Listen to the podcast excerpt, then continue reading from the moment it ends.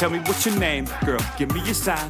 Do you wanna hang? Do you get the time? Do you wanna Some people forget the impact of late 90s hip hop, No, I'm not a Puff. Daddy, shiny silver suits, larger than life personas.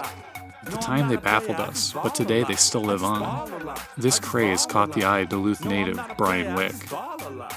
I think what attracted me to it was the larger than life image of rappers. Like I I'm not gonna lie, I never was really I, I didn't like come up on like the Minnesota scene and oh atmosphere and this and obviously I'm plenty aware of that now, but when I was a kid, it was what's on TV, larger than life, cars, chains, jewelry, it's Master P, it's Bad Boy in their spacesuits, it's you know that type of stuff.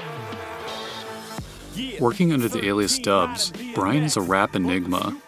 On the surface, he's a retired arena football player who now works the standard 9 to 5. But underneath, he's self financing and self producing some of the best music videos in Duluth. For him, it's about putting yourself on the line. Watch Me Work, Wannabe, the my new video I had, throw it on my tab.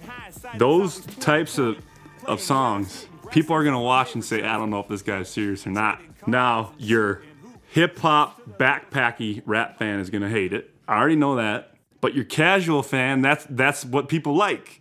Like your casual fan that lives in Duluth, Minnesota, is not really a hip hop fan, but listens to some rap that's what sticks is the the lighthearted, you know, kind of witty, somewhat funny, like I want it to be entertaining. At the end of the day, if you watch my video, if you don't like rap, like you got to be able to find something you liked about it. Like your mom should be able to watch it and say or like you know chuckle a little bit or something there's got to be like i just want to you know i, I want to be myself in the music and that's what i've had people tell me that like i listen to your cd like and like i like that you were just yourself For sure though, for sure though, me and my baby eating that bro, yo man, man, I'm all about the love sack, fuck what you heard, chill with some pack of fans, eating cheese curds.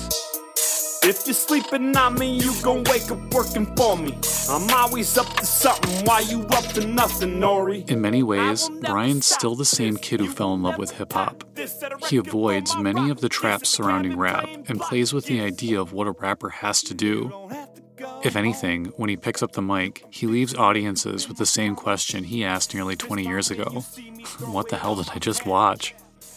i feel like most people are uh, are so concerned about like their artistic image like how you're perceived in your in your craft or in your trade and i just i don't care. Like i don't want to say i don't give a shit at all about the music i put out. Like you perfect your craft and i know like i know i can rap now what am i going to do with that what kind of content am i going to touch on how am i going to make people interested in this things like that are questions that you you have to start asking yourself as you do it and maybe it's the difference between viewing it as more of a hobby and someone like I'm not trying to make a career out of it. If someone was like, "Hey, we want to give you X amount of dollars to do this," I'd be like, "Okay, that's cool." Like if if the opportunity presented itself, I might, but I'm not chasing that at this point. I want I want people to not to know like is this guy serious or not. If the music was bad and I did the same videos, then people would be like, "Oh, this guy's just a joke." But when the songs are actually pretty legit, that's what makes people go, I don't know what to think. That's that's pretty much the lane I like to be in. Like I like to be in the what did I just watch lane, you know? Being single sucks. Trying to find someone is tough. Even if you did me wrong, I hope you find someone to sing you a love song.